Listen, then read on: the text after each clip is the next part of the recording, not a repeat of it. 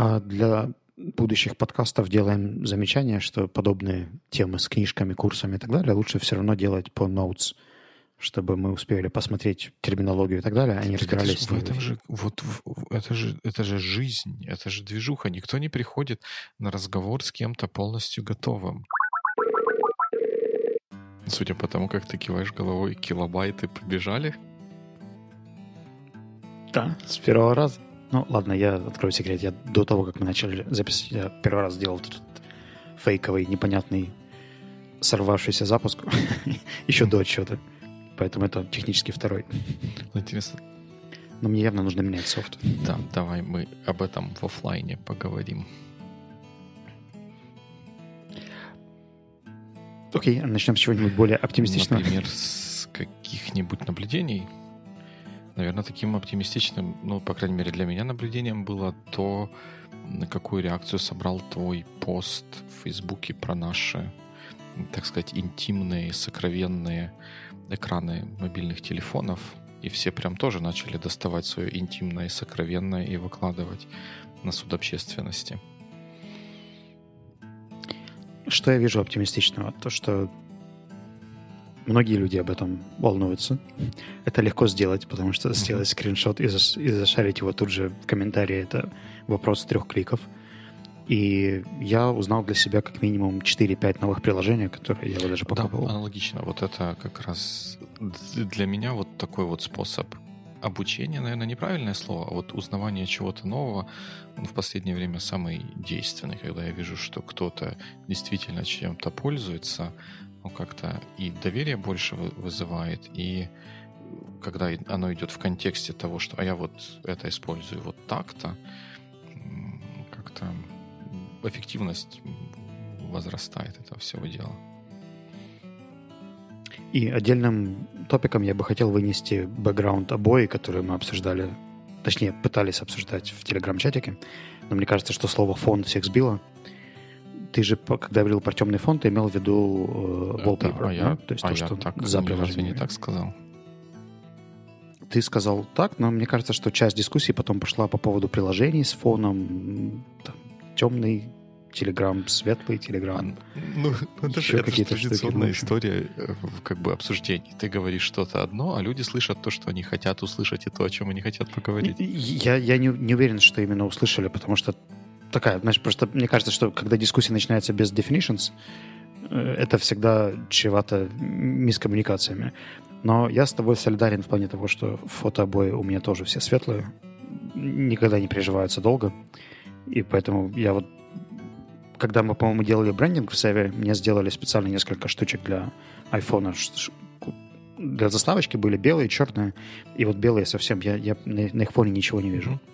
Ну да, вот мне как-то тоже более темные фоны приживаются. Я мой звездный, звездный фон поменял на другой темный фон, но я потом покажу после того, как я пере, переарранжу, mm-hmm. не побоимся этого слова, свой home-скрин. Но у меня еще больше ну, как бы такое... Ну, раздражение, наверное, это неправильное слово. Дискомфорт вызывает, если э, вот этот фон такой, на котором невозможно или сложно прочитать подписи к иконкам. Ну, на, на айфоне от подписей к иконкам никуда не, не деться, их нельзя редактировать, правильно, просто простых приложений. Mm-hmm. Поэтому они должны там быть. И если они, если фон такой, э, при котором надписи сливаются с этим фоном, их невозможно прочитать, меня это жутко, вот, жуткий дискомфорт вызывает. Но при этом оба хоумскрина, которые были в телеграм-чатике, они настолько минималистичны, и мне прям завидно mm-hmm. стало, когда я их увидел, что ну, это да, уровень. И, поэтому... Да, и главное, что, знаешь, как вот мне что порадовало, что э, люди об этом думают и настраивают вот этот инструмент под себя, что это не просто свалка всего чего-то там, что упало, что скачалось из какого-нибудь App Store где-то, а каждый, ну, из тех, кому мы видели, этот инструмент настраивает для себя таким образом, чтобы он был максимально, наверное, удобен для тех задач, которые выполняются на нем, что, что здорово.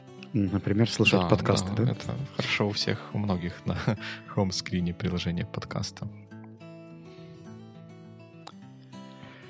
Alright, мы похвалили всех и себя, и можем наконец-то двигаться дальше к чему-нибудь менее приятному. Ну, да, наверное, к тому, что нам сложно было принять решение о том, какую тему сегодня обсуждать, учитывая, что мы во внеурочное время делаем запись. Но подоспело решение. Мы какое-то время назад уже вроде бы как обещали или заговаривались о том, что мы хотим пообсуждать курс о decision making, который называется How You Decide, How You Decide.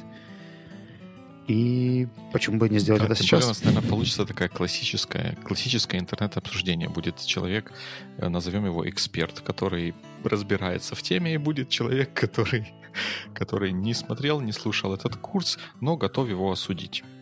Ну, как бы типичный такой интернет получится.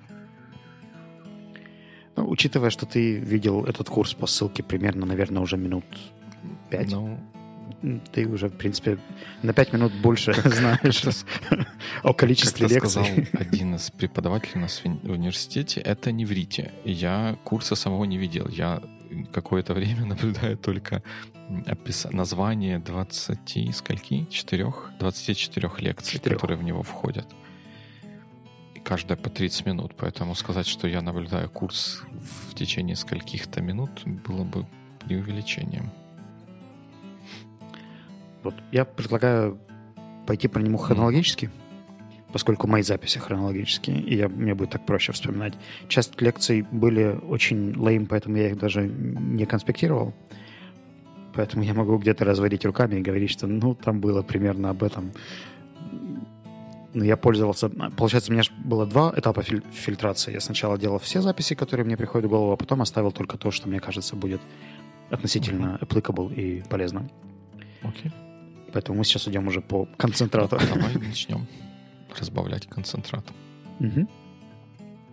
Ну, первые две лекции я посмотрел за раз. Это была лекция Thinking Scientifically About Decisions и The Two-System Model of Decision Making. У тебя вызывает это какие-то ассоциации? Нет. А, оказывается, что помнишь вот это все разделения на emotional, rational, э, и ну, достаточно популярная классификация, когда людей разделяют на более эмоциональных и рациональных. И, или говорят, что у тебя есть две, два полушария, левое, правое, которое там делает что-то более креативное, а второе делает что-то более рациональное. Ну, да, одно как, какое креативное и, и imagine, а второе логическое, как-то там такое. Угу. Ну, в общем, Оказывается, что в э, кругах ученых э, есть, правда, две системы, которые одна больше отвечает за эмоциональное восприятие, а другая за рациональное, но они называются очень забавно. Они называются система 1 и система 2. Ну, логично, логично. Прямо не подкопаешься, да? И система 1 это что? Система 1 это как ты можешь предположить, это ранее интуитивное, которое у нас нет никакого доступа, мы не можем на нее никак влиять. Это наши инстинкты, эмоции, первичные реакции и все, что из них потом произрастает. В то время как система 2, она медленная, но она несмотря на то, что более effortful, она самоосознанная, то есть ты можешь понимать, ты можешь ее обучать. Ты, ну, это, по сути, все когнитивные вот привычки, паттерны, то, что мы называем mindset, наверное, да, то есть которые можно потихоньку настраивать или подстраивать mm-hmm. под что-то не всегда быстро, но Ну, но в этом тогда есть какая-то как бы логика, что система 1, э, какая-то входной раздражитель, он поступает и обрабатывается сначала системой 1, и потом, может быть, если повезет, системой 2. В этом смысле, наверное, название более-менее логично. Ну, и там еще была какая-то эволюционная предыстория о том, что там, первая система появилась раньше, вторая потом наросла поверх первой. Как Windows нас, на, нарос поверх MS-DOS. А, но как заведено в кругу ученых, в, все, все самые сложные науки можно всегда передать простой метафорой, и профессор в этом курсе попробовал это сделать. Его логика была такова, что весь процесс decision-making можно разделить на несколько элементов или этапов. И выглядит это все примерно как процесс manufacturing. То есть у тебя будут какие-то raw materials или исходные материалы, из которых ты будешь принимать решения. Все статистика, информация, уровень энергии, ну, в общем, whatever. Там целый список, это все будет дальше обсуждаться в следующих лекциях. У тебя есть э, то, что называется decision-making machinery у него, то есть это вся вот эта рациональная составляющая, процессы, механизмы, э, связи, логические цепочки, которые ты можешь выстраивать для принятия решения, плюсы и минусы. И есть э, то, что эквивалентно первой системе, это, сейчас я найду, как это именно называлось, э, Control Panel. Но Control Panel не такой современный, который э, ты себе представляешь сейчас э, нормальными индикаторами, кучей кнопочек какими-нибудь клавишами, а вот такой старый, в котором есть рычаги, всякие кружочки, они там что-то ты на, один рычаг нажимаешь, что-то начинает куда-то крутиться. Ну, в общем, такая control panel, которая не совсем э, easy to use, да, то есть она не, не современная, она скорее уже устаревшая, потому что она давно-давно создавалась. И несмотря на то, что этот control panel задает как бы для machinery э, процессы, то есть куда, куда они должны идти и как они должны идти, но он тоже такой не, весьма очевидный и не самый usable, как не, не свайпнуть в айфоне два раза вправо.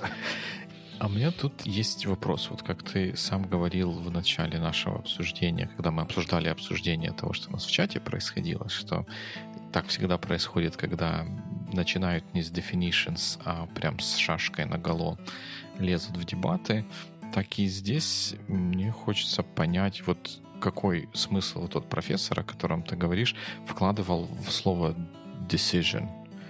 Потому что когда он описывает вот этот manufacturing process для decision, то хочется понять, а что же именно этот manufacturing process производит. Вот он, decision это что такое? В контексте этого курса? Он давал несколько определений, но они примерно сводились к тому, что это формирование мнения или чет- четкого убеждения, утверждения в процессе мышления. То есть ты, например, думаешь, стоит ли тебе пойти в кафе или стоит остаться дома. И ну, то есть это то final opinion, с которым ты остаешься. То есть это то, решение. что обязательно проходит через вот эту самую вторую систему. Не обязательно. Там есть вещи, которые тоже являются decision-making, но они не доходят до второй системы. Например, там всякие инстинктивные, импульсивные штуки, взять там мороженое из холодильника. Твой когнитив, твоя система вообще может даже не, не, не отщелкнуть, что ты это сделал. Так, а как, как ты говоришь, формирование мнения или убеждения, как оно согласуется с тем, а, о чем ты не отдаешь себе отчет? Ну, то, то что в, в итоге несмотря на то, что ты не даешь себе отчет, ты же идешь к холодильнику, открываешь дверцу и берешь это мороженое. Несмотря на то, что ты не очень-то осознанно да, или сознательно думаешь, м-м, я чувствую голод, наверное, мне поможет хорошее сливочное Хорошо, мороженое. Тогда усложним задачу. Вот если ты мне капаешь на руку раскаленным железом, и я ее одергиваю, это будет решение в контексте вот этого курса или нет? Нет, я думаю, что это все-таки это не просто каждый поступок, да, а что-то, что требует каких-то твоих efforts. Условно говоря, покупка, да, поездка куда-то, принятие или отклонение какой-то какого-то проекта или вакансии или кандидата. Ну, тогда непонятно, как это с холодильником согласуется. Ну, идея в том, что очень часто первая система, она задает определенный рельсы, по которым потом просто едет uh-huh. вторая. Условно говоря, если тебе человек изначально симпатичен, то твоя когнитив-система потом найдет причины, как его можно объяснить, да, что в нем именно хорошего и что именно тебе в нем нравится, еще до того, как ты об этом вообще подумал. Ну, есть же теория, что это вообще как бы наше общее свойство рационализировать все, что произошло, независимо, ну или не так уж зависимо от исходных предпосылок того, почему что-то происходило. Ну вот, а идея в том, что очень часто именно вот первая система или эмоциональная принимает это кардинальное первое решение, или хотя, хотя бы задает вектор, да, или рамки, в которых ты будешь дальше уже принимать решения. Там, условно говоря, когда ты хочешь в отпуск, да, ты примерно интуитивно знаешь, что ты хочешь на лыжи, а уже выбор курорта, он остается второй системе. Ну, я все еще как-то колеблюсь. Не, не могу сказать, что я полностью теперь как-то прочувствовал вот эту историю. Но, наверное, не стоит на ней зацикливаться. Давай двигаться дальше. Может, оно прояснится по ходу дела. Навряд ли, но давай двигаться дальше. Навряд ли прояснится или навряд ли двигаться дальше? Дальше мне очень понравилась одна история. Это, по-моему, третья лекция. Я, правда, уже закрыл экран. The, the role of heuristics in decisions. Number three. Окей. Okay. А, ты про эвристику что-нибудь знаешь, слыхал как термин или проясним дефиницию? Да. Да, проясним дефиницию или да, слыхал? Да. На оба.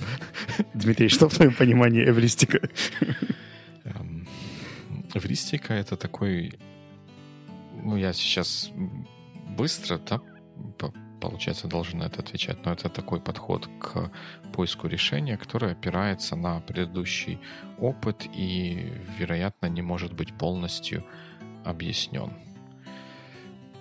А, ну, то есть ты не можешь объяснить, как именно решение было, было получено. Оно опирается на какое-то предыдущее mm-hmm. что-то, но четкой связи между входом и выходом Э, решения, полученным эвристическим способом, как бы нет. Ну и плюс, как бы даже нет гарантии, что это вообще решение или ответ на ту задачу, с которой мы столкнулись. То есть это очень похоже на то, что у тебя есть на хоум-скрине в телефоне, shortcuts, да, или упрощенный какой-то алгоритм, который запускается иногда даже без твоего ведома. Не знаю. А, да, был отличный пример, на самом деле, до того, как он начал объяснять терминологию эвристики. А, он, наверное, стоит называть имя, да, потому что я как-то очень disrespectful. А, профессор Райан Хамилтон, PhD.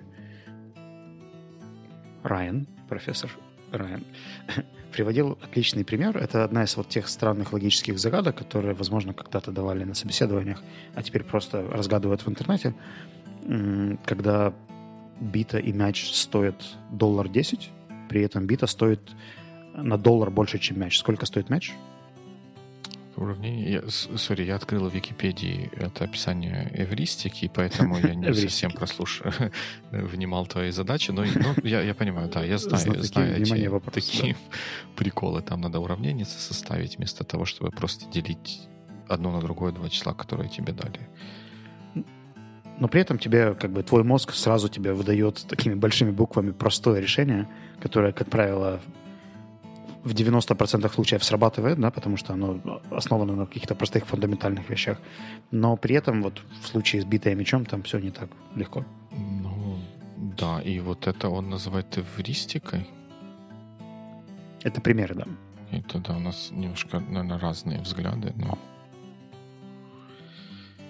на то, что, что это такое, но, но, но окей, that, that's fine. Я все жду, жду, жду же альтернативный взгляд. Ну вот он примерно такой, как, как я говорил, вот эвристическое решение, это, это решение, которое вот мы получили каким-то практическим путем, там, попробовать, условно говоря, там, методом тыка попробовали одно, второе, получили что-то, что похоже на то, что нам нужно, и пошли дальше. Мы не, не имеем ни возможности, ни каких-то средств судить о качестве, полноте, э, того решения, которое мы получили, и иногда мы даже не имеем возможности судить о том, мы получили решение это или не, не получили. В противоположность какому-то аналитическому решению, где мы точно э, знаем, что вот это есть решение. Ну, это, наверное, можно сравнить, если у тебя есть квадратное уравнение, и ты там примерно как-то внутренними чувствами ощущаешь, где у него могут быть корни, попробовав там 2-3 числа, подобрал, подобрал это корни,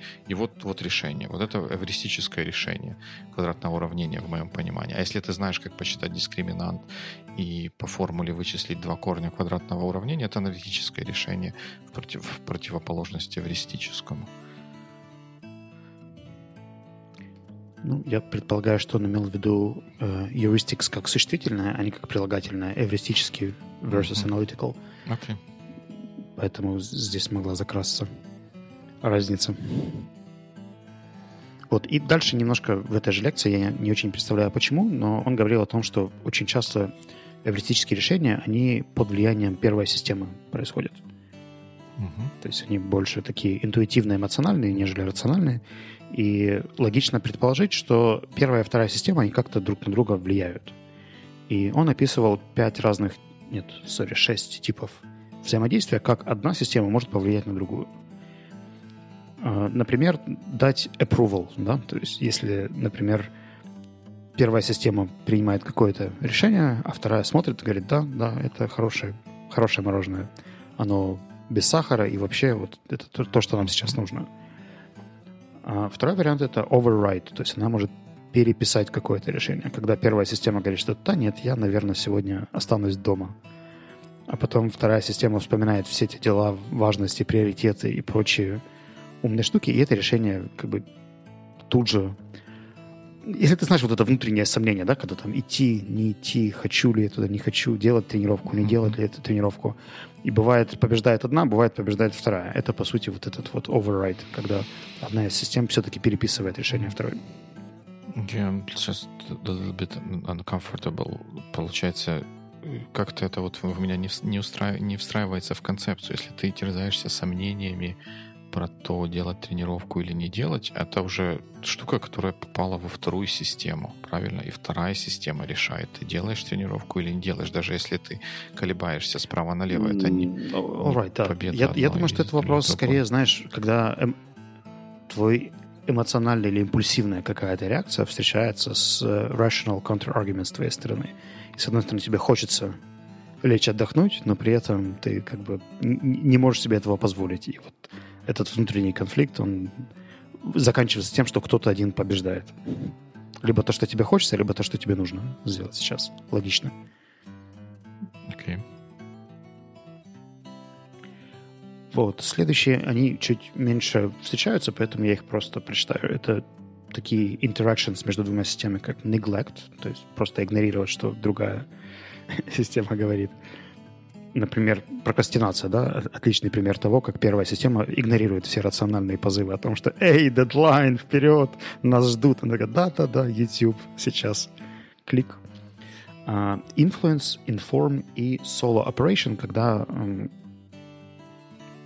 и одна и другая система может брать как бы total control и э, напрочь игнорировать вторую. Там было очень мало примеров по поводу последних трех пунктов, поэтому я не могу привести хороших иллю- иллюстраторов этому. Важно только, что нельзя профессору Хэмилтону вопросов как-то задать. Как-то I'm, I'm not convinced. Тяжело, да? Ну, мне в тот момент, когда я слушал, а это было, наверное, уже около месяца назад, эта идея, в принципе, понравилась, потому что я сейчас, наверное, уже тоже не могу воспроизвести, чем именно. Это, наверное, было решение принято первой системой, нежели второй. Но тот факт, что можно посмотреть на взаимодействие emotional и rational составляющих – под разными углами. Это было интересно. Я почему-то всегда смотрел как на что-то противопоставляющее, да, что есть, например, эмоция, рацио, и они как-то друг другу ну, не противоречат, но, в общем, у меня не, не хватало такого богатого словаря, чтобы описать разные э, типы взаимодействия. Ну, вот как бы мои такие внутренние какие-то терзания по этому поводу, они проистекают от того, что вот мы выше назвали эту систему первой и второй и определили их как первая — это та, которая имеет первый шанс обработать входящий раздражитель, правильно? Потому что она находится на более нижнем, глубоком уровне там, вот этого нашего сложного устройства, в которое, которое в голове.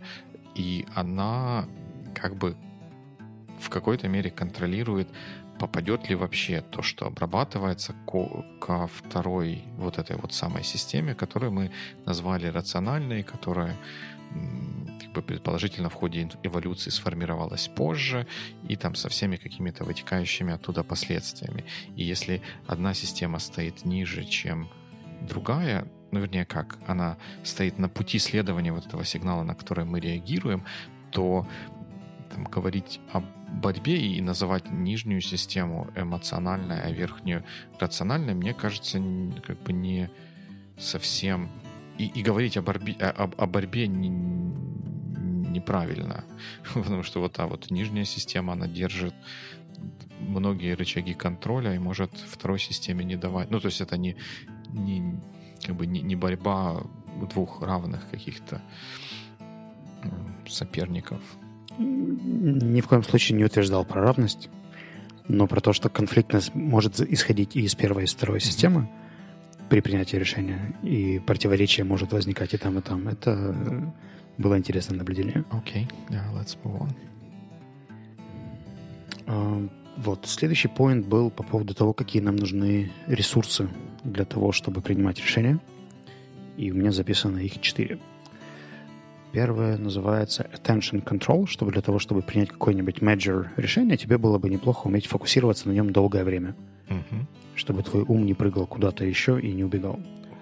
Второе — это emotion regulation, то есть это умение взять свою эмоцию и каким-то образом ее изменить. Да? Если тебе, например, страшно покупать машину новую, потому что ты не покупал новых машин никогда, то этот страх иногда будет тебя подергивать делать это позже, а давай потом, а давай зачем сейчас, а куда спешить, можно летом купить.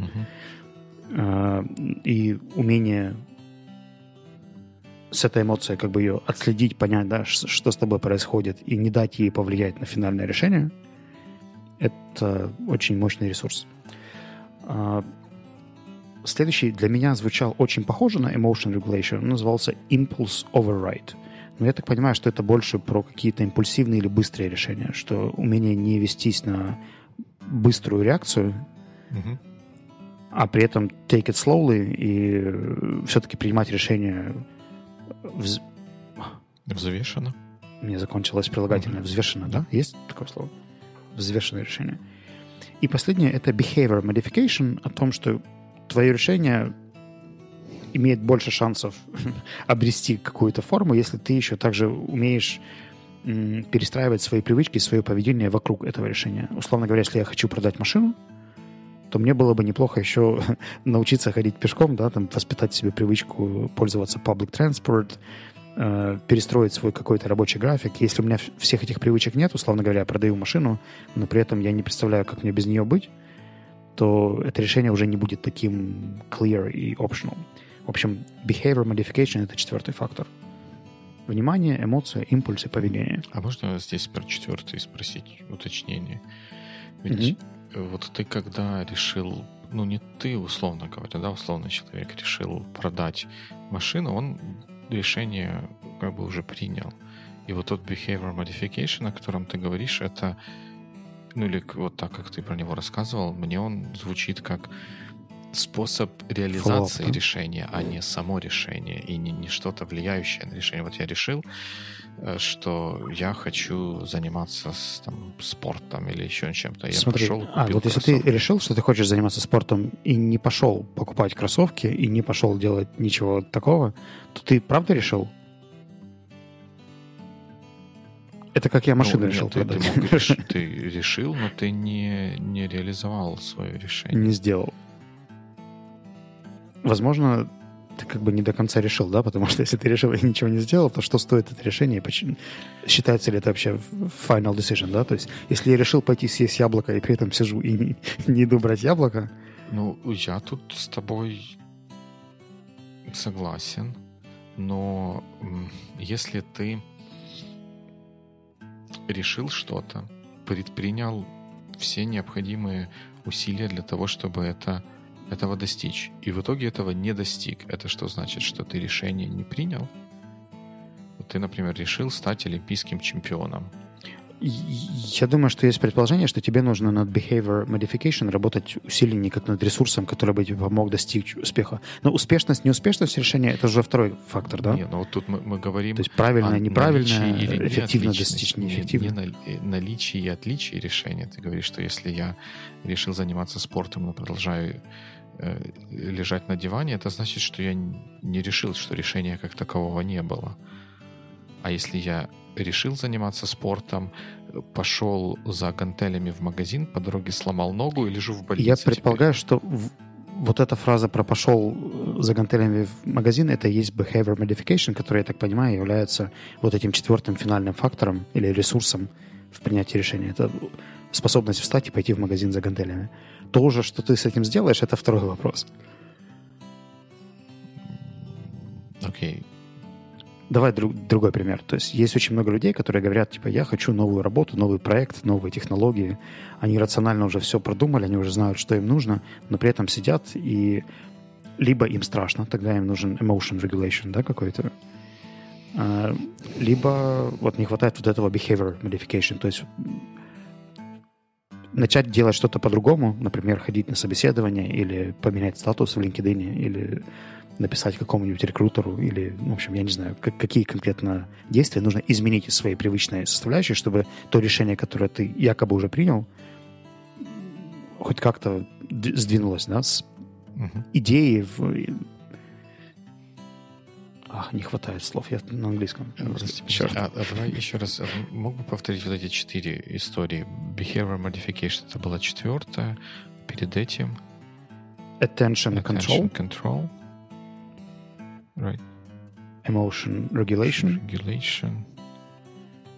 Impulse override. И это все называется... Ресурсы для принятия решения. Ресурсы для принятия решения. Это приводилось на примерах каких-то серьезных важных решений. То есть не в плане, что я хочу на завтрак, а... Но, но это...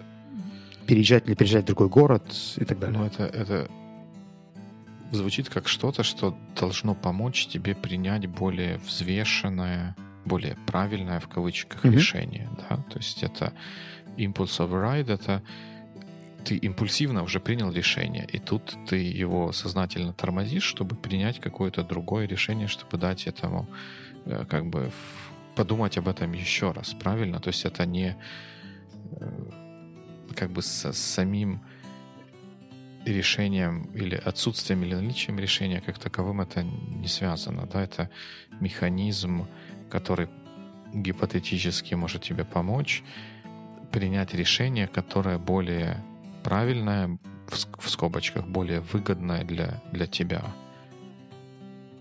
Mm-hmm. Вот как-то так. Ну, окей. Convinced, да? Ну, так, так, так оно, да, так оно выглядит. Но чуть-чуть, чуть-чуть поворачивает эти пазлики так, чтобы они совпали. По крайней мере, в моей голове. Сейчас, между прочим, там 14 или 15 часов в моей жизни ужимаются mm-hmm. в 30-минутный разговор, поэтому... А, так, что у нас еще есть интересного? Emotional Dimensions можно, наверное, пропустить. Pain versus Joy. Такое. А, да, была очень популярная тема про майндсеты, fixed и growth mindset, если ты помнишь такую терминологию. Э, история о том, что если ты предполагаешь, да, или живешь с установкой, что ты влияешь и можешь там при определенных усилиях добиваться чего хочешь, либо что ты уже там где-то есть и есть определенная предрасположенность, таланты и планка, выше которой ты не прыгнешь. И исходя из этого, решения также очень сильно меняются. Так. Ты знаешь, какие-то у меня ноутс все очень тезисные. Я даже не знаю, за что зацепиться. рандомом одну, и мы ее со всех сторон, так сказать, рассмотрим.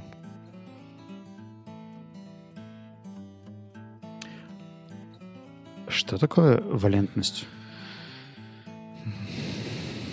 Я так я знал, нет, что у тебя нет, это нормальный вопрос. Я как бы понимаю, что это означает. Я теперь попытаюсь это объяснить. Потому что есть какое-то строгое научное определение валентности. Валентность — это свойство э, атомов участвовать в соединениях с другими атомами в составе молекулы, и валентность определяет э, количество связей, в которых отдельный атом может участвовать.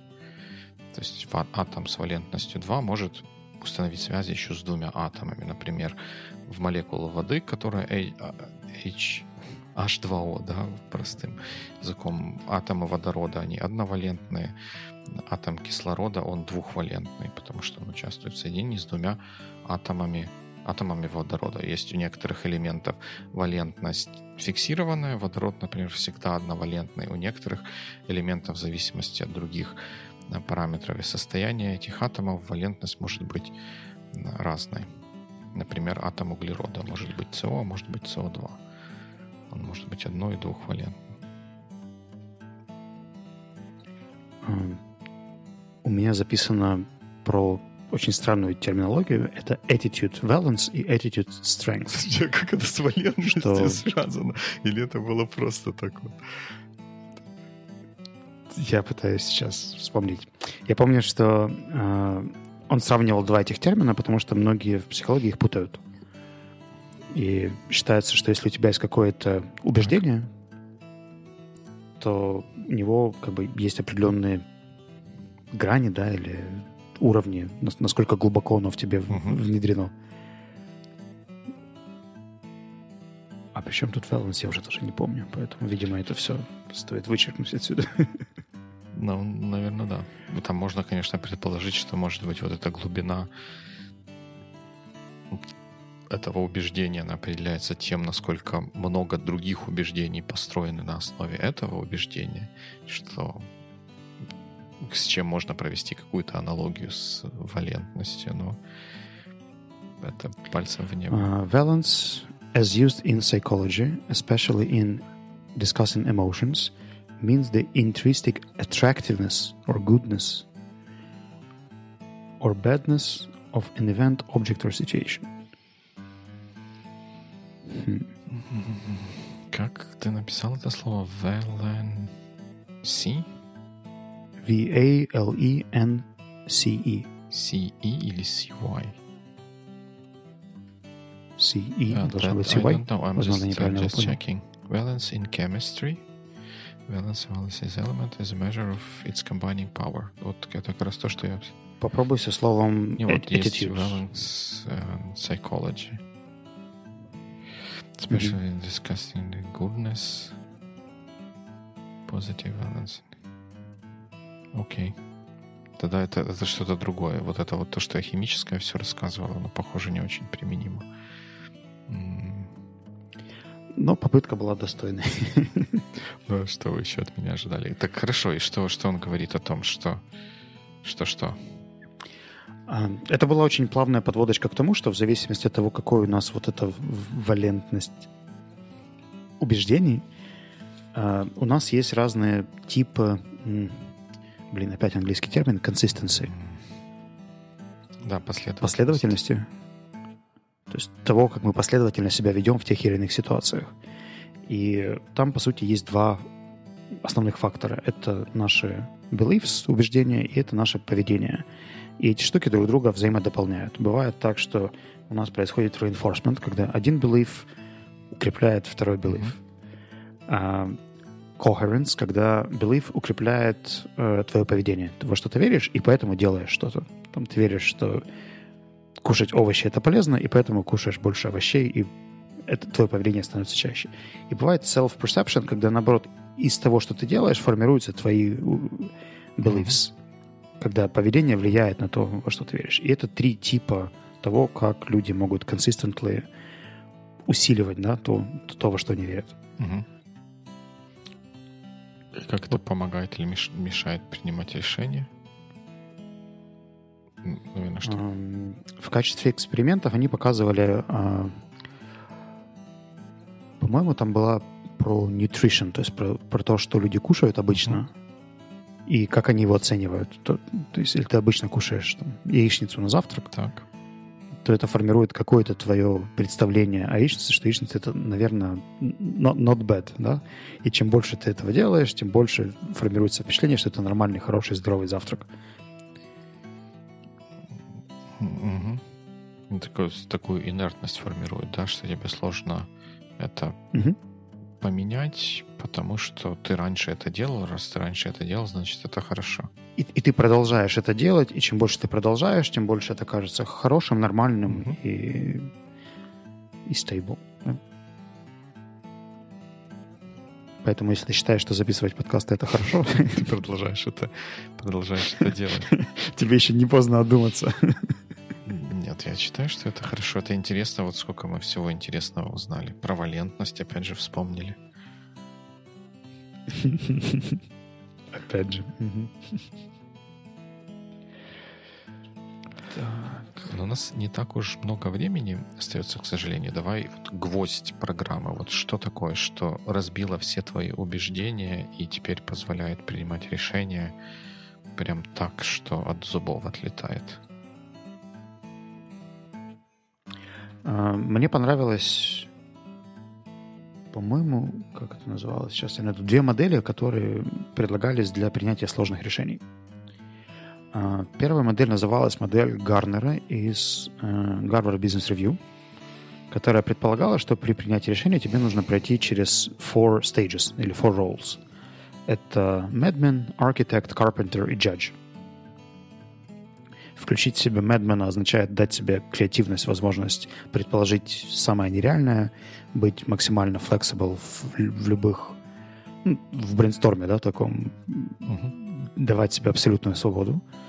А потом из того, что Madman напридумывал, архитектор должен примерно как-то нарисовать картинку, Carpenter сделать из этого рабочую демочку, Judge принять решение финальное, стоит это того или не стоит, чтобы дальше идти и покупать машину. Это условные четыре mindset а, через которые стоит пройти, чтобы принимать более важные или обоснованные решения. Подробнее можно посмотреть модель Гарнера, Гарвард Business Review. Гарнер, Гарвард, слишком похоже. Любопытно. Любопытно. И там еще была вторая модель, но она была слишком длинная. Поэтому я еще не использовал. Так как, как там где-то в КВН было, да? Я прочитал три книги, бук, букварь вторую и синюю. было две модели. Модель Гарнера и, и длинная. Ну, я могу тебе сказать, что э, одна из основных причин, почему я не пошел дальше по Great Courses Plus, как, в принципе, и по многим курсеровским курсам, за счет того, что все эти эксперименты, они очень потешные и смешные, но они очень сложно укладываются в какую-то одну систему. Я пытался на них смотреть через призму запуска одного из продуктов для Savvy, и как мне стоит упростить принятие решения потенциальным клиентам, которые будут там у нас на сайте, uh-huh. читать про продукт.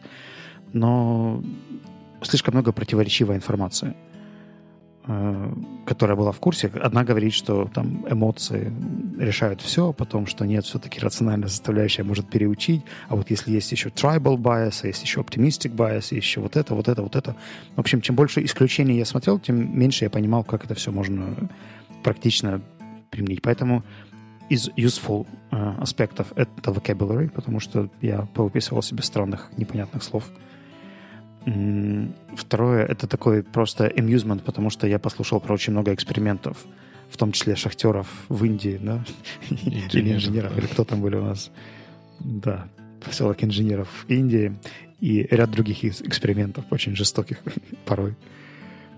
А, и третий поинт, то, что я убедился, что я могу досмотреть видеокурс и доделать это до конца. Вот. Это, пожалуй, три главных value были. Очень здорово.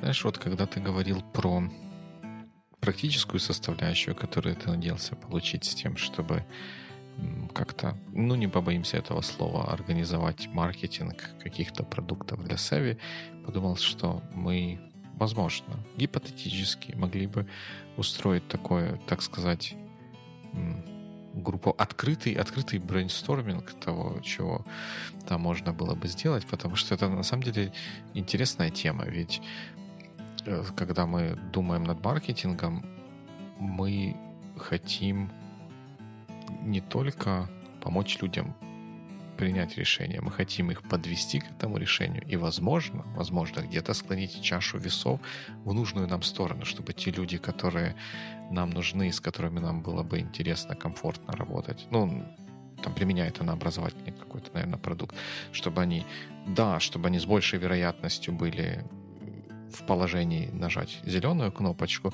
а те люди, которые, с которыми, наоборот, окажется потом неприятно взаимодействовать или, ну вот они как-то не, не совпадают с какими-то вот этими майнсетами или валентностями, вот, чтобы они, наоборот, нажали красную кнопку и не отнимали времени.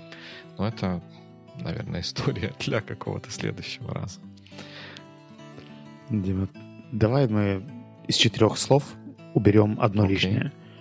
Маленко, маркетолог, манипулятор, мармелад. Сейчас.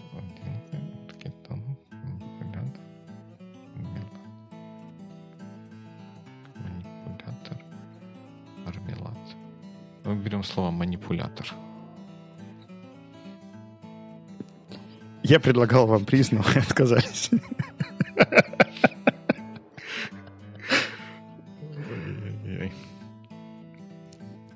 Идея хорошая по поводу брейнсторма. Я подумаю, как четко сформулировать этот вопрос, потому что очень стрёмно всегда выходить с неподготовленным сырым каким-то продуктом или месседжем в массы и просить людей мнения. Но я думаю, что я решусь. Ну, это дает иногда результаты неожиданные в эмоциональном плане. Так, так, так, не, не пугай меня больше, Ну, пожалуйста. почему же, почему же сразу пугать? Я, наоборот, настраиваю на, как ты, как ты говорил, на growth mindset, все такое. Ты, конечно, убрал манипулятора, значит, мне Там. легче. Да, мы просто такие скромные мастера growth mindsetting а.